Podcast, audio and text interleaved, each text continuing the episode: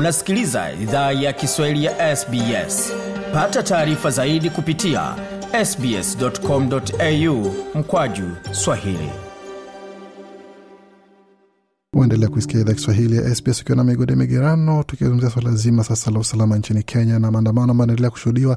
Wanasema itakuwa ni siku moja Jumatatu, lakini wanasema sasa itabidi dozi ongezwe iwe ni siku mbili kwa wiki, kumesha Jumamosi na Alhamis, na sasa ikiwa inaelekea siku mbili kabla ya maandamano ya Alhamisi. Hali ikoje nchini Kenya siku ya Jumamosi? Matokeo yalikuwa ni gani katika maandamano hayo? Tuzungumze na mwandishi kwa mradhi, si mwandishi bali ni mchambuzi wa masuala ya usalama nchini Kenya, Bwana George Msamala anajiunga nasi kwa simu. Hujambo?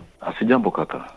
Mwanzo kabisa, maandamano jana alikuwaje? Najua kwamba inspekta jenerali alikuwa amesema kwamba hatoruhusu maandamano yoyote nchini Kenya. Je, ana mamlaka ya kutoruhusu maandamano ama ni kwa, ilikuwa tu ni kusema kujaribu kuingiza watu baridi kama unavyosema mitaani?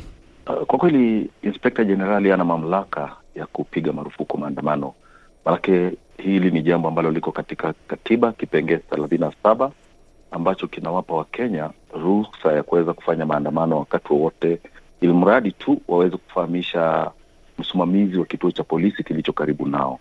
Na yale matamshi ambayo yalitolewa na inspekta jenerali yalikuwa kinyume na katiba, na hapo jana tuliweza kushuhudia maandamano ambayo yaliongozwa na kinara wa ODM uh, wa Azimio Bwana Raila Odinga na Martha Karua na hali kadhalika Kalonzo Musyoka katika sehemu kadha wa kadha uh, mwa jiji na hali kadhalika katika mji wa Kisumu, Homa Bay na na, na kule Migori. Maandamano yalikweko na yalifanyika, ingawa tuliona rapsha zikizu, uh, ghasia zikizuka katika sehemu kadha wa kadha nchini. Hili ni jambo ambalo hivi sasa linashughulikiwa na vyombo vya dola. Nam anasema inashughulikiwa na vyombo vya dola, lakini kabla hata maandamano, tunaona kwamba katika baadhi ya sehemu ambazo zilikuwa na ulinzi wa, wa juu, tukizungumzia katika uh, ofisi ya aliyekuwa waziri mkuu wa zamani ambayo lazima pia ulinzi chini ya katiba, vilevile vile rais mstaafu Uhuru Kenyatta, vilevile shamba lake na kwingineko, mali iliporwa, watu waliiba, watu walivamia na hata kuteketeza sehemu ya shamba, ni kumaanisha kwamba hali inaanza kuchukua mkondo tofauti kwa upande wa masuala ya usalama kiupinzani, ama inakuwaje hapo Kenya?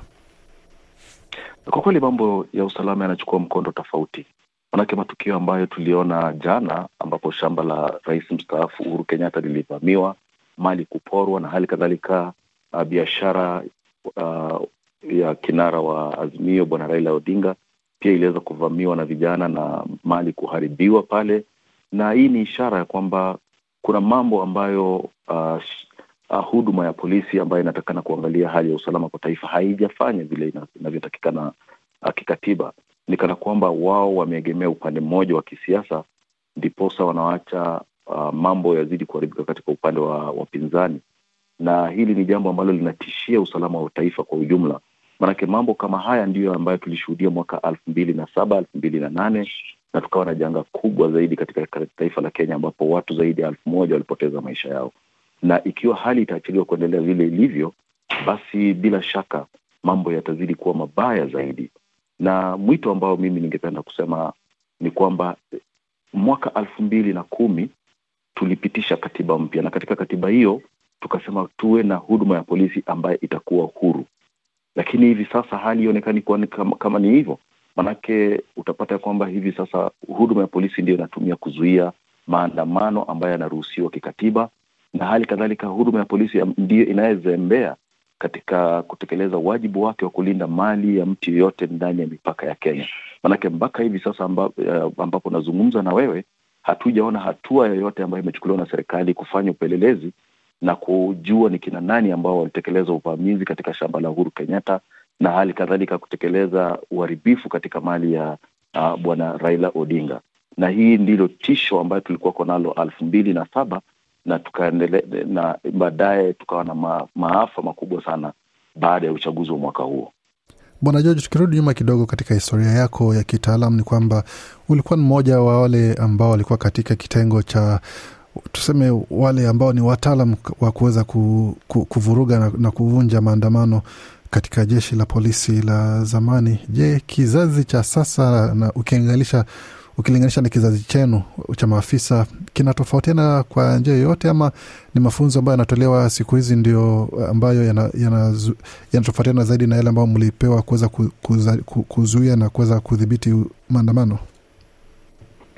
Kwa kweli mambo ambayo yanahusiana na kudhibiti maandamano inategemea na amri ambayo imetolewa na kiongozi ama yule komanda wa huduma kwa ujumla, na kizazi cha sasa kidogo kina utepetevu fulani katika kutekeleza wajibu huu, na shida ambayo inaweza kuishuhudia hivi sasa, labda siwezi kuzungumzia hali ya mafunzo kwa, sana, lakini tatizo ambalo tunalo hivi sasa ni kwamba huduma ya polisi haiko huru na imeegemea upande fulani wa kisiasa, na hili ni jambo ambalo limetokana na kule kurudi bungeni mwaka elfu mbili na kumi na nne kwa wabunge na kusema kwamba watarudisha mamlaka ya kumteua inspekta jenerali na manaibu wake chini ya mikono ya rais.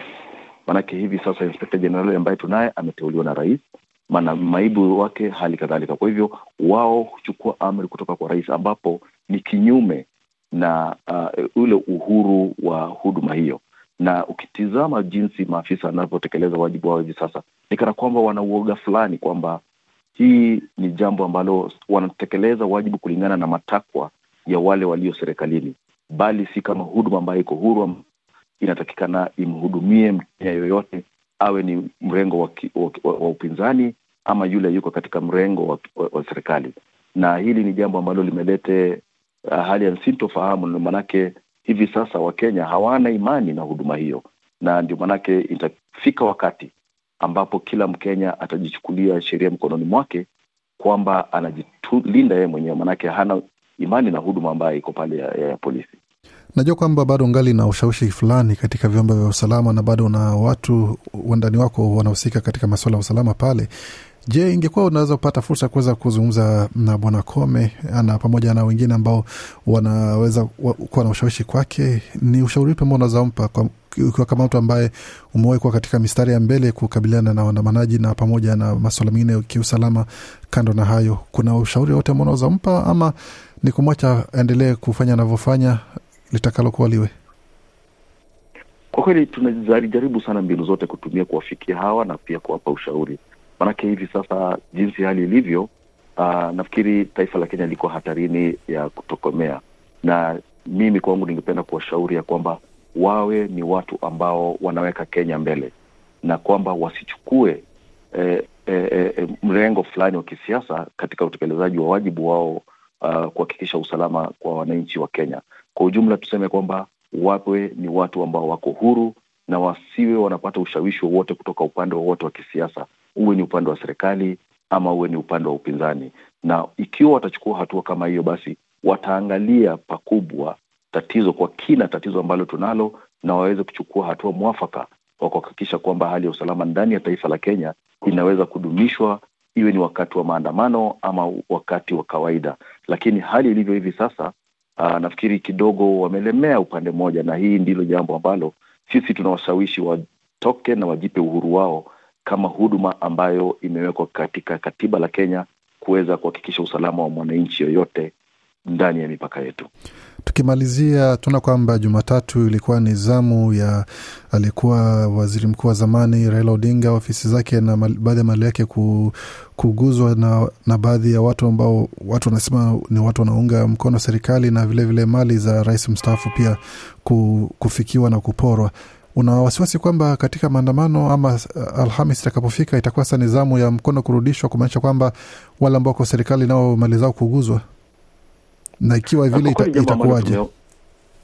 Kwa kweli jambo ambalo nimeona uh, katika maandamano ambayo tumeshuhudia hivi karibuni yakiongozwa na wanaazimio ni kwamba tofauti na hapo kitambo ambapo kulikuwa kuna rapsha, kulikuwa kuna uharibifu mkubwa wa mali na vuta ni kuvute, patashika hapa na pale na maafisa wa polisi. Hivi sasa katika maeneo yote ambao wao wametembea, hatujaona uharibifu wowote wa, mali. Ni kana kwamba wamewarai wale wafuasi wao kwamba wawe na maandamano ya amani ili kuleta taswira tofauti na ambayo ilikuwa imepeanwa na, na serikali, na sitarajii kwamba wao watachukua hatua kama ile ambayo ilichukuliwa na upande ule mwingine wa kwenda kuharibu mali ya watu fulani uh, katika wakati huu. Nafikiri ikiwa mambo yatazidi kuendelea hivyo hivyo ama wale upande wa pili utazidi kuharibu mali ya viongozi ambao walitoka serikalini hapo awali kupora mali ya hawa viongozi, basi labda sura itabadilika hapo baadaye.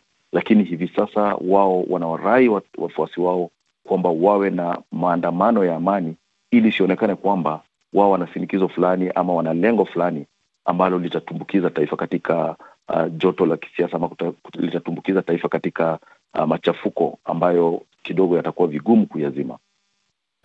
Nam, sehemu nzuri ya kumalizia mazungumzo haya, na tutaendelea kufuatilia kwa karibu na kuweza kuzua nawe katika siku zijazo. Asante sana Bwana George kwa uchambuzi wako. Asante sana ndugu kwa kunikaribisha. Bwana George Msamali hapo, mchambuzi wa masuala ya usalama, na yeye pia aliwahi kuwa mmoja wa maafisa katika uh, jeshi la polisi nchini Kenya, ambao alikuwa ni katika kitengo maalum kilikuwa kina jukumu la kuweza kuzima maandamano ama kuele, kuelekeza katika sehemu ambako hakutakuwa na madhara ya mali wala raia ama maisha ya watu. Mengi zaidi kuhusu yanayojiri nchini Kenya, bila shaka unaweza kupata kwenye tovuti yetu anwani ambao ni sbs.com.au mkwaju Swahili. Je, unataka kusikiliza taarifa zingine kama hizi? Sikiliza zilizorekodiwa kwenye Apple, Google, Spotify au popote pale unapozipata.